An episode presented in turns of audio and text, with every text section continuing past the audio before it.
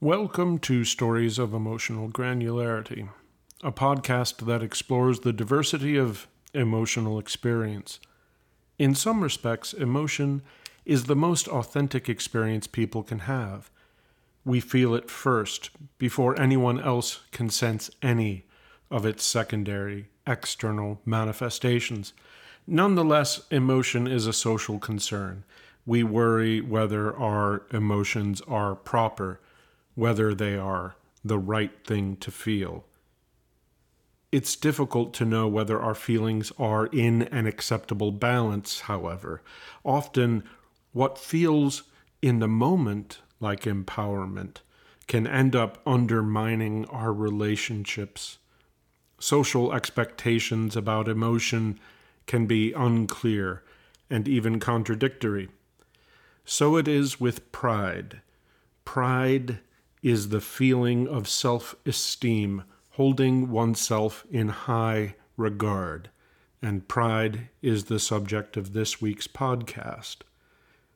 Pride feels good in the moment, but from an external perspective, it's often accompanied by skepticism. Looming over the pleasure of pride is the question of whether that pride is justified or whether it's a delusion that reflects a flawed character. Pride carries the potential for a painful, ironic twist because it's simultaneously a description of praiseworthiness and an insult, describing a person who claims to be worthy of praise but is not. Pride is dignified and accomplished and ridiculous and phony. Pride was placed on the list of seven deadly sins, but when we observe that a person takes pride in their work, that's not an insult. When we say to a child, I'm proud of you, there is no sense of inappropriate arrogance that's implied. However, we can also describe a person as proud in order to communicate that they are haughty and full of themselves. Pride has always been a feeling that we aim to earn, even as we fear that we don't really deserve it. Questions about the proper place of the emotion of pride have been present for centuries. They're nothing new. Whenever I think about pride, I think of the novel Pride and Prejudice, which was written by Jane Austen back in 1813. The story centers around the uncertainty of pride, exploring our simultaneous admiration and disdain for those who hold themselves proud. The dramatic tension in the story begins when a wealthy man named Mr. Darcy arrives in a small town to visit his friend who has just rented the largest house in the community. His first appearance is at a local dance in which he refuses to participate by dancing with the main character, Elizabeth Bennet, implying that both she and the setting are unworthy of attention. This sets the townspeople talking. They are outraged at the insult, and yet some people refuse to criticize him, feeling that Mr. Darcy has the right to be proud because he is wealthy, young, and good looking. Elizabeth discusses the issue of Mr. Darcy's pride with her friend Miss Lucas and her sister Mary. His pride, said Miss Lucas, does not offend me so much as pride often does, because there is an excuse for it. One cannot wonder that so very fine a young man, with family, fortune, everything in his favour, should think highly of himself. If I may so express it, he has a right to be proud. "That is very true," replied Elizabeth, "that I could easily forgive his pride if he had not mortified mine." "Pride," observed Mary, who piqued herself upon the solidity of her reflections, "is a very common failing, I believe.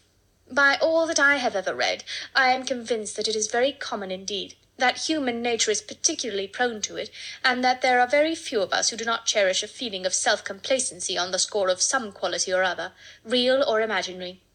Vanity and pride are different things, though the words are often used synonymously. A person may be proud without being vain, Pride relates more to our opinion of ourselves, vanity to what we would have others think of us. You know, it's kind of funny because just before I was sitting down to record this week's podcast, I was having a chat with somebody, and uh, she asked me if I would go and perhaps dance with her on Friday night, and I I said I don't know, I don't dance, you know, and the truth is, I realized in that moment how much I identify with the perspective of Mr. Darcy, who wants to preserve his sense of dignity by not demeaning himself with a, a, a dance in front of company that he doesn't know, that he can't be sure of. In all of this time, I feel quite puffed up with pride myself. But in this version of Pride and Prejudice that you just heard, it's um, read by Karen Savage on LibriVox, which is a wonderful network of in the commons, non copyrighted works, audiobooks read aloud by volunteers. We heard three different kinds of interpretations of Mr. Darcy's pride. It's really difficult to know what to make of that pride, and I sometimes feel that way about my own. Miss Lucas, in this passage, simply accepts that Mr. Darcy's position in society entitles him to feel pride, regardless of that feeling's impact on others.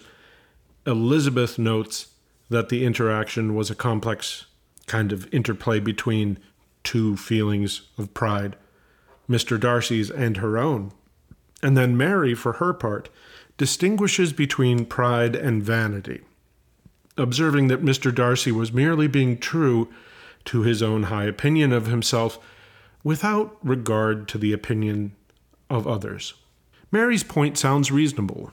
On the other hand, a question remains what does it mean for a person to think of themselves so highly that they fail to consider the feelings of other people? What does it say about me that I'm so proud and I want to feel dignified myself that I'm not willing to get out and be ridiculous and dance with somebody else?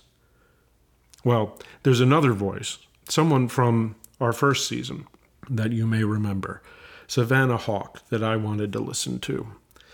Because Savannah Hauk argues for a different kind of understanding of pride. She distinguishes between the emotion of pride and the sense of pridefulness. But when I speak of pride, I speak of it on a very personal level about being, you know, we talk about being prideful. It's not about being prideful, it's about being proud. Being prideful sometimes is you're a little too prideful, you're a little too think too much of yourself. But if you're proud, being prideful of yourself in that way, it's just you just love yourself. I always see it as just I love and I am confident and happy and content and I am proud of the person I've become over these last 50 years. You know, you talked about my origin story and all the steps and all the things I take, and that's not unique to me. I am not terminally unique every person on every journey in their life has moments and milestones that have led them to the person they are today. My pride comes in knowing who I am as a person and embracing that, embrace, embracing just embracing and loving myself and having pride that I am this person. I think that being too proud, being too prideful would be akin to thinking that your way of loving and living is the only way of loving and living. I'm very proud of who I am, and nothing else is like who I am. Everybody can be like who you are in all our different flavors. But to think that you are unique and the holy and only qualified to be righteously proud is where it becomes very problematic and dangerous. But we should all be proud of who we are, but just not proud at the sake and expense of somebody else. Savannah balances the two aspects of pride by embracing the value of self worth while simultaneously observing the impact of that feeling of self worth on others. If Savannah had been standing with Miss Lucas, Elizabeth Bennet, and Mary, she might have called Mr. Darcy prideful rather than truly proud. In this formulation, a proud person remains capable of perceiving the worth of the people around them, while a prideful person is so obsessed with their own pride that they become blind to the perspectives of others. Savannah has had to learn to cultivate her own sense of pride as a dual gendered person in a society that expects everyone to conform to a single gender at all times. She is author of two books about her experience with this struggle, both with the main title of Living with Cross Dressing, but with each book having a different subtitle Defining a New Normal in one case and Discovering Your True Identity in another. Gender and sexual identity are at the forefront of the conflicted image of pride this month because it's June, and June is celebrated as Pride Month. That's a time for LGBTQ plus people to show the world that they are proud of who they are. Pride is always controversial, though. And so Pride Month has also become a time for people to criticize LGBTQ plus people and call for an end to their pride. And I feel as if I'm entering tricky territory with this episode. I don't want this podcast to adopt any particular perspective on controversial social issues. That's not what it's about. I don't want to tell people what they should think or feel in the context of this podcast. I want it to be about the way that people do feel, whether that's right or wrong. I'm aiming for something that's more descriptive than proscriptive. I want to identify the ways that people experience themselves, the way they feel, being alive from the inside out. But, you know, the thing about pride is that it calls people out. Pride is a statement that invites a response, demands a response. Pride challenges people to take sides. And Pride Month provokes with a special intensity. This year, apparently, more than any other so far. It would be ridiculous to discuss the emotion of pride without considering the current controversies about Pride Month. An honest investigation of emotion will inevitably come upon controversy because emotion is about the subjective foundation for people's decisions about what matters in their lives. A dispassionate discussion of emotion just seems to miss the point. So I'm going to be referring to Pride Month, but the interviews that inform this episode were actually conducted months ago, long before Pride Month, before the political arguments about what Pride Month means, before it all became so heated as it is now. I'm also going to try to consider the larger meaning of what Pride Month arguments tell us about the nature of pride as an emotion. And in doing so, it's not my goal to tell people what they should think about Pride Month, but I would like to contribute some emotional depth that might broaden people's points of view, regardless of their political affiliation. Now, pride, as it is expressed in Pride Month, asserts its positive form of self knowledge and self acceptance. It does so, however, in reaction to a long history of negative rejection. Lee Wind, the author of the upcoming book, The Gender Binary is a Big Lie, told me of his own journey from fear into a kind of pride that is not willing to settle for mere toleration. Hi, my name is Lee Wind. I write stories to empower kids and teens to be their authentic selves and change the world. Part of pride, part of feeling good about being your authentic self is knowing that you are not alone in the world. You are not alone in history. I do think that that's actually the point of a lot of these book bans that are happening now and a lot of these anti LGBTQ laws that are happening all around the US in 2023 as we have this discussion is this idea that we can't pull the internet back. It's impossible for these. You can no longer grow up today if you have access to the, a, a smartphone and think that you are the only guy to like like other guys in the history of the world, which is what I thought when I was growing up. I didn't. They didn't have the internet when I was in school. And it was very scary. I really felt like I was alone and unmoored.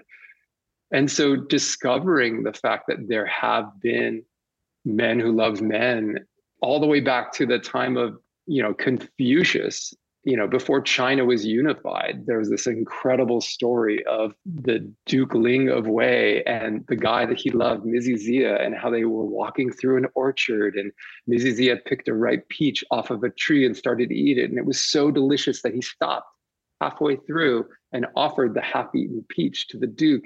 And the Duke made a huge deal out of it. He was like, I can't believe that you would, you know, give up.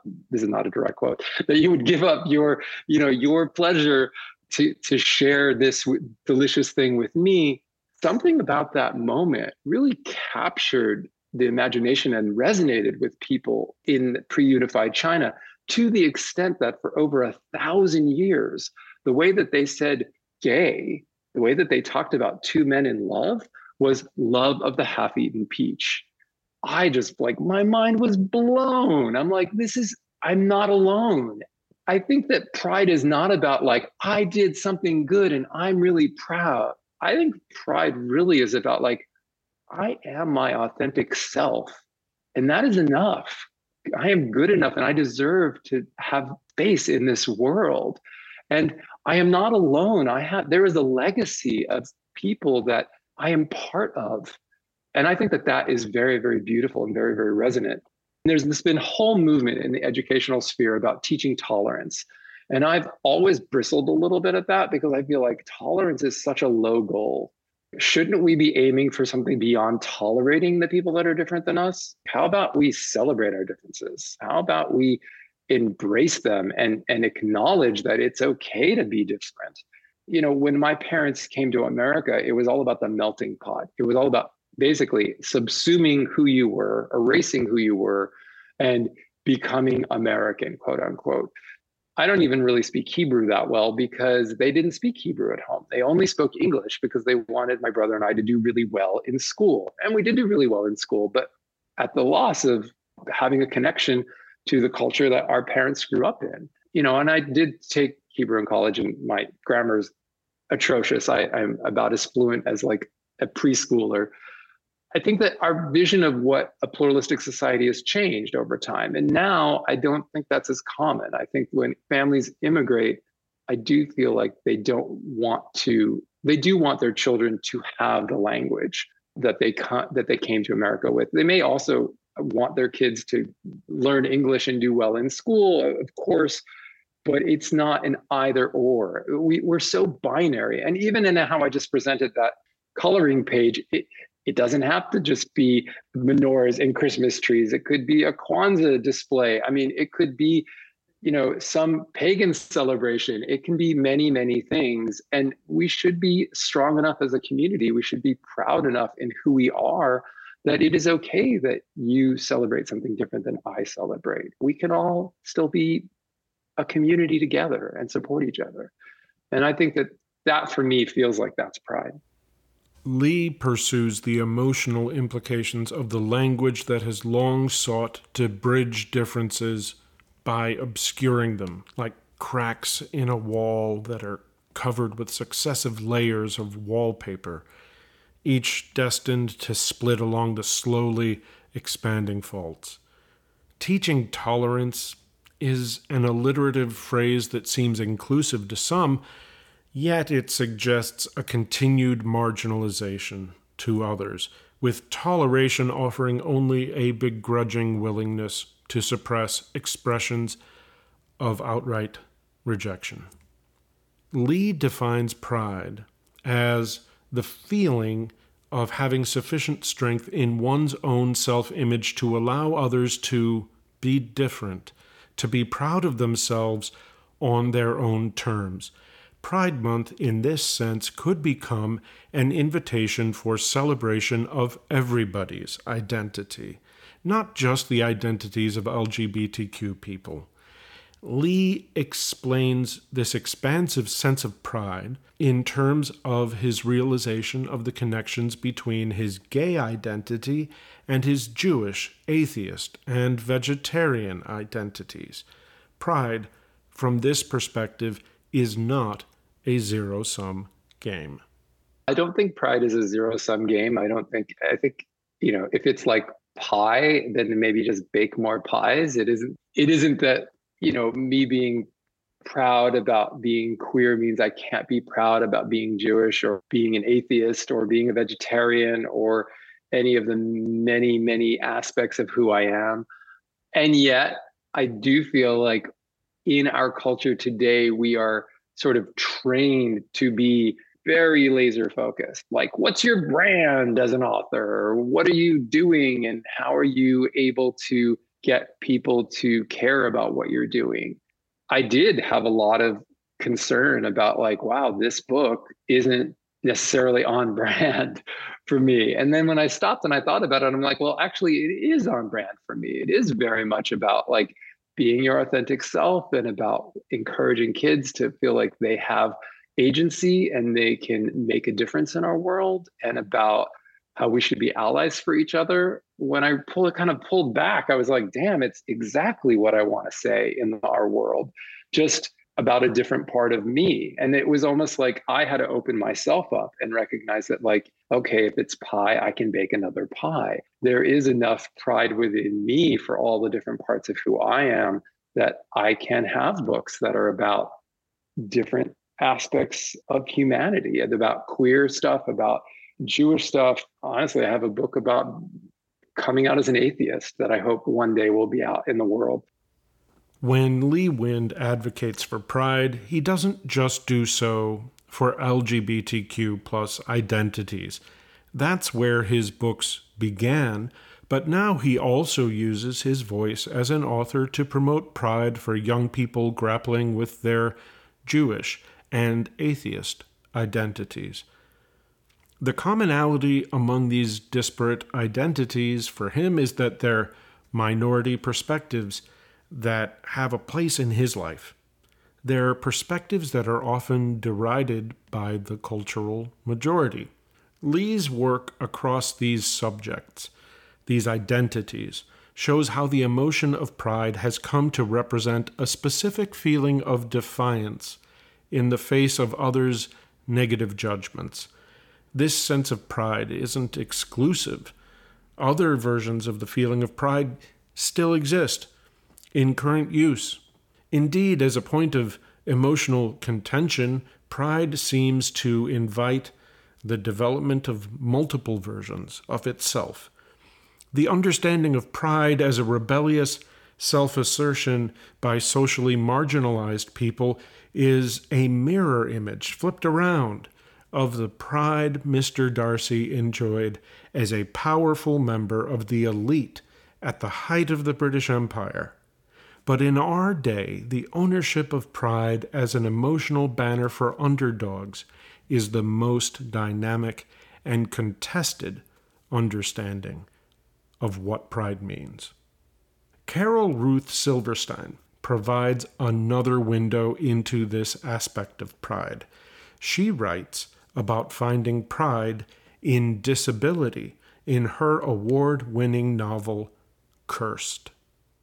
A good introduction to me, my debut young adult novel, Cursed, was drawn from my experience of getting sick at 13. And it's the little mighty book that could. It was from a smaller imprint, Charlesbridge Teen, but it did win a very prestigious ALA award, the Schneider Family Book Award, which celebrates the disability experience.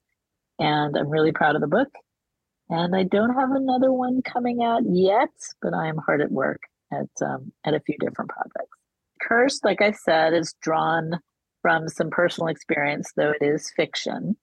It is about a 14 year old girl, Ricky, who is newly sent to live with her dad. She's newly diagnosed with a chronic illness. She's pissed off at the world, sort of estranged from her family in terms of emotionally cutting a bunch of school. And the book starts when she is her truancy is discovered and she's forced to go back to school and try desperately to pass ninth grade and not have to repeat the school year. And she is getting used to this new normal of hers, which involves a whole lot of chronic pain and feeling very damaged and um, getting bullied a little bit at school. Has a bad relationship with the doctor. So she learns to advocate for herself as someone with a chronic illness. It's a theme that's very close to my heart. I tend to write about young girls who are facing some sort of abrupt change in their lives and have to figure out who they're going to be going forward. And that's, you know, that's something that that definitely happened to me a few times as a young kid and it's a theme that I think is very universal uh, regardless of what the change might have been. And so it's something that I explore a lot in my work. As a writer, Karol chooses the language she uses with care in order to articulate space for people to be open about their disabilities. Instead of using awkward phrases that attempt to avoid centering people's disabilities, she cuts through to the core of the issues that people deal with by using direct language. She refers to herself as disabled, not a person with disabilities. There's a definite movement from coming from my community, and those outside our community are sort of giving us pushback about the words that we use to describe uh, ourselves, which is frustrating. So, yes, disabled, disability, that is the word, those are the words I use. And in fact, when I share my pronouns, uh, which are she, her, I have added disabled to that.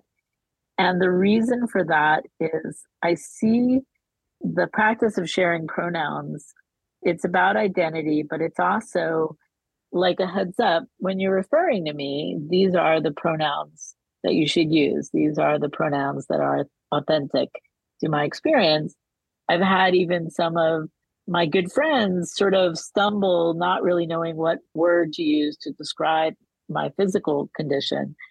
And so I put disabled, she, her disabled in there because I'm letting people know this is the word that I use. This is how I identify.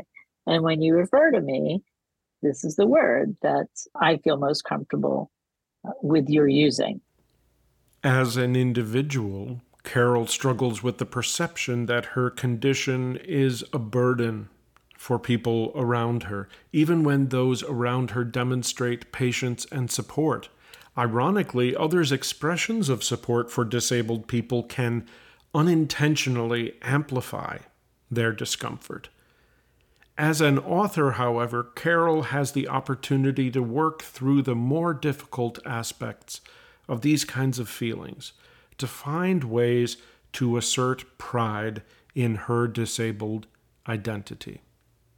There are moments where I still feel terribly apologetic for taking longer than average, you know, when I'm checking out at the grocery store because I've got dexterity issues with my hands and and I'm always like, I'm sorry. And the a person behind me is, that's okay, take all the time you want. So I wanted to portray this image of disability pride. You know, fake it till you make it. There are days when I don't feel it in my bones, but there are other days when I not only want to assert my pride uh, around who I am and my disabled identity, but also to put that out there for other disabled people, for disabled children, able bodied people that maybe only associate disability with something negative or something worth pitying or something that needs to be fixed. Again, it sort of comes to that pride, the concept of pride, instead of just moving through life anonymously and not caring and not making any sort of mark or difference and not loving who I am and not feeling comfortable in my skin. When I sort of assert my right to be on the planet, I take back my power that, that was taken away from me, that is continually being doubted and um, and diminished. When pride is expressed as a person's declaration of their worth in the face of widespread presumptions of their inferiority, pride becomes an emotion that is emblematic of the validity of individual experience. Pride contains within it the implicit recognition of the right of individuals to define their own identities Pride doesn't ask people what is true, it observes the truth and states it forthrightly. Karol's novel is thus a retelling of her own path to pride, but is also a kind of statement of the right of disabled people to feel pride, even when the world tells them that they are flawed and broken, that there's something wrong with them. Its story is about a person learning to have pride in herself because of her struggle. Writing the book was also an opportunity for Karol to demonstrate pride in her own work standing up for the integrity of her story's authenticity, even when her editor admonished her to weaken the impact of her story to make it emotionally easier for people to read. I was proud that I was able somehow to get that book written, sold, and published, and to really work with the editor. My editor, Monica Perez, was terrific. But there was one point that I had to sort of stand up and say, no, I don't want to make that change, where she uh, it was toward the end where everything's going wrong for the main character. And she had messed up with a friend and she's got this big school assignment bearing down on her. And she's just really freaked out about it. And her pain is beginning to come back after a little bit of a break due to a new medication. And my editor said, you know, do we really need to have her pain come back? Can't we just give her a break? And I really put my foot down and said, no, first of all, that's how chronic illness is. It doesn't flare and reside based on your schedule. In fact, when you're stressed, a lot of times chronic illnesses will be more prominent because it your stress level does have an effect. And also when you're starting with new medication, it fluctuates. So we wrote some things into the book so that it wasn't, you know, confusing to the reader. But that was one where I really had to assert my reasoning for wanting to keep that in. And that sort of speaks to some of the pride I feel when I've had these really, really painful periods or periods where, you know, my disability really hindered me in what I wanted to do and I figured out ways to get around it and to reach whatever goal it was.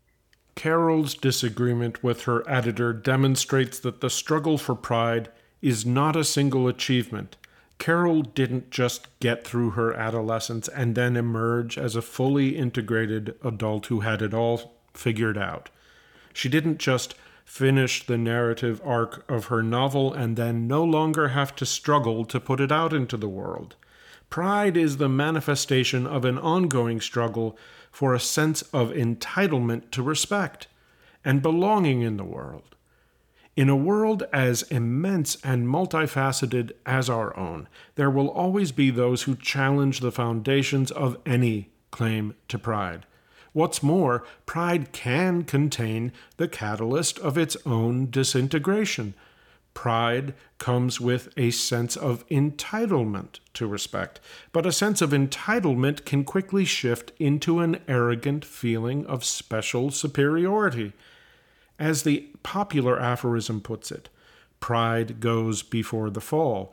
And Karol describes that aspect of pride too, as having the potential within it for self defeat. I have some experience with the the kind of pride that that uh, that is sort of a negative, that is sort of self defeating.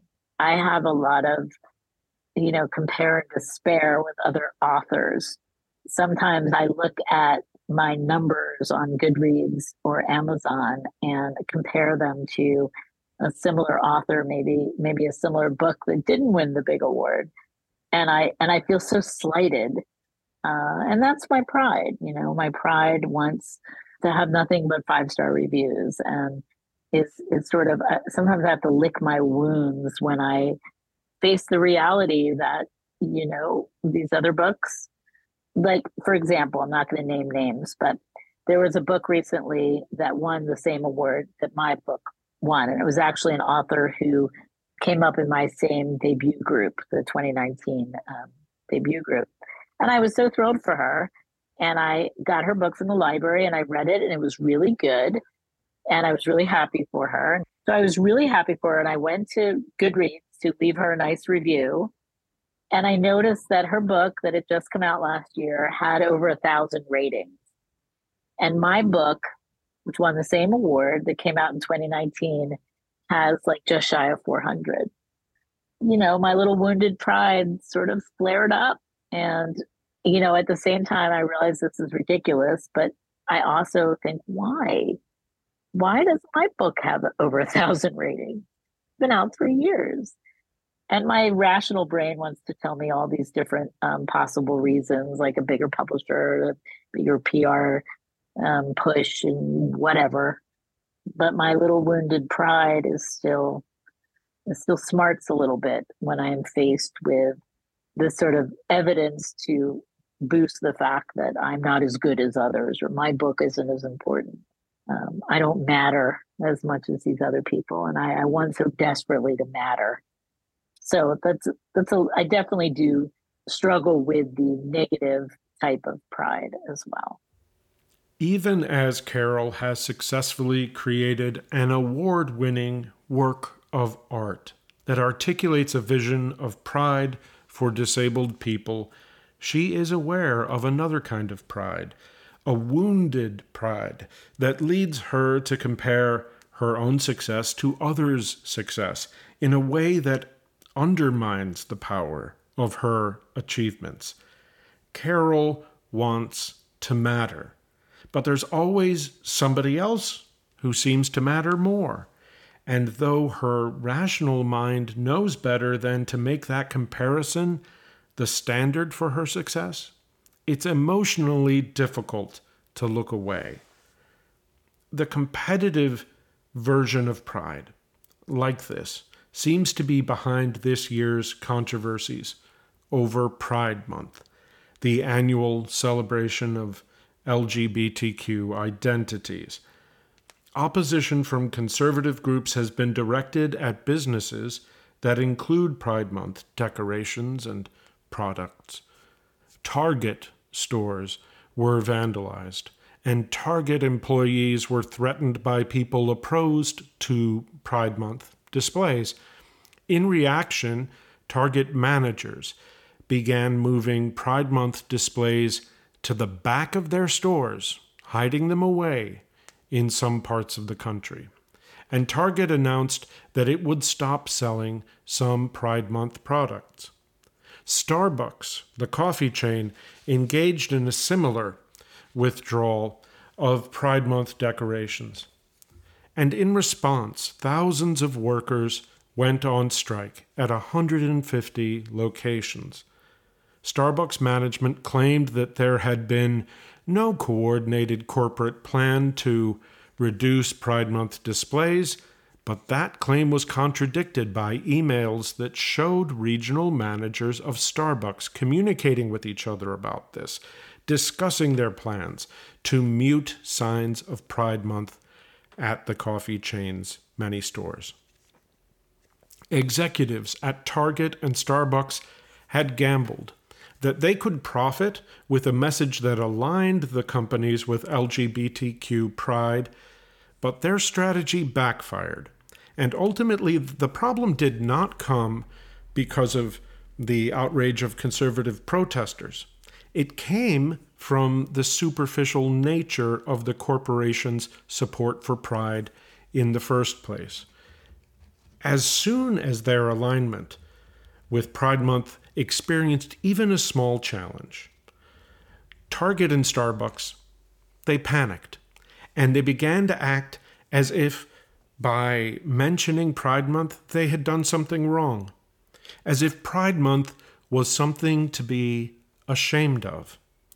Through their actions, Target and Starbucks lost the trust of LGBTQ Americans and their allies, but in the process, they also failed to gain the trust of conservative organizations.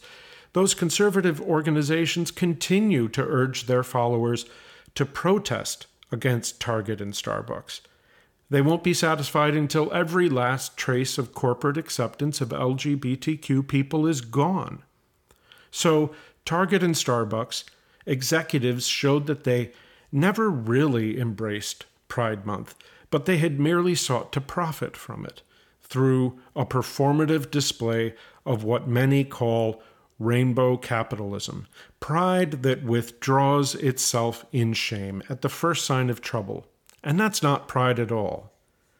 It's the opposite of pride. So they've made everybody angry. They've broken trust with everybody on all sides of the issue. Why is pride so controversial like this? I'm wondering is there something about pride that's always going to have a sense of conflict about it? If we view pride as a zero sum game, yes, if we work from a model of achievement that is competitive, then the pride that is achieved by some people is going to be interpreted as putting other people to shame. There will always be winners and losers in that kind of game as in the English empire of Mr. Darcy in Pride and Prejudice, in which that character almost certainly gained most of his wealth through some kind of connection to the trade in and labor of slaves, there would always be some shame contained within his pride. A system like that elevates winners by creating losers. If, however, we could imagine another kind of achievement, one that simultaneously lifts up and creates opportunity for all people, then pride would not inevitably provoke conflict. If the pride of one group of people did not require the denigration of another group of people, then we could feel pride without negative undertones. Well, the trouble is that in order for such a purely positive form of pride to work, everyone would have to participate in it. And as long as we have a society in which some people view achievement as a limited resource, pride is going to provoke debate and controversy and resentment. And there are always going to be people who want to achieve at the expense of others because exploitation is, in a sense, a successful strategy. It's always going to be tempting for people to move themselves forward by shoving other people backwards. I'm not producing this podcast in order to present a vision of what people should feel, but to describe how people do feel emotion, whether those feelings are right or wrong. Emotions are subjective, and that means that they belong to individuals first. Our emotions are primarily accountable to individuals, our own subjective perspectives. So we can't preach to people and force them to feel the way that we want them to feel. We can, however, pay attention to the way that other people feel and learn to communicate with them more effectively and more persuasively. We also can learn to be more observant of our own emotions, to notice not just their broad strokes, but also their more subtle patterns we can go beyond learning the differences between emotions to observe the complex dynamics within each emotion. And pride is an excellent example of emotional complexity. That is why Jane Austen made it the subject of her novel Pride and Prejudice. It's also why prejudice was her conceptual partner to pride in that work. Mr. Darcy bragged to Elizabeth Bennet that he didn't need to worry about his pride because, quote, where there is real superiority of mind, pride will always be under good regulation, unquote. Well, the trouble was that Mr. Darcy's belief in his superiority of mind was a sign that his pride was not under good regulation. In the same way that drinking alcohol makes people less capable of perceiving their drunkenness, Pride can deceive people with its inflated self estimation. Pride is all about self perception. In good measure, pride doesn't need to suppose a superiority over others. Pride can simply be the feeling of being good enough, being a valid person with a point of view that is worthy of respect. And this podcast, Stories of emotional granularity aims for that same kind of balanced respect for the point of view of emotion. This podcast doesn't propose that emotion is superior to objective knowledge, simply that emotion is equally valid as rationality, although its standards are different. So, as part of that project, next week, this podcast will consider another emotional perspective, this time shifting away from the enduring emotion of pride to the historically specific emotion of climate grief in our own time. Until then, thanks for listening.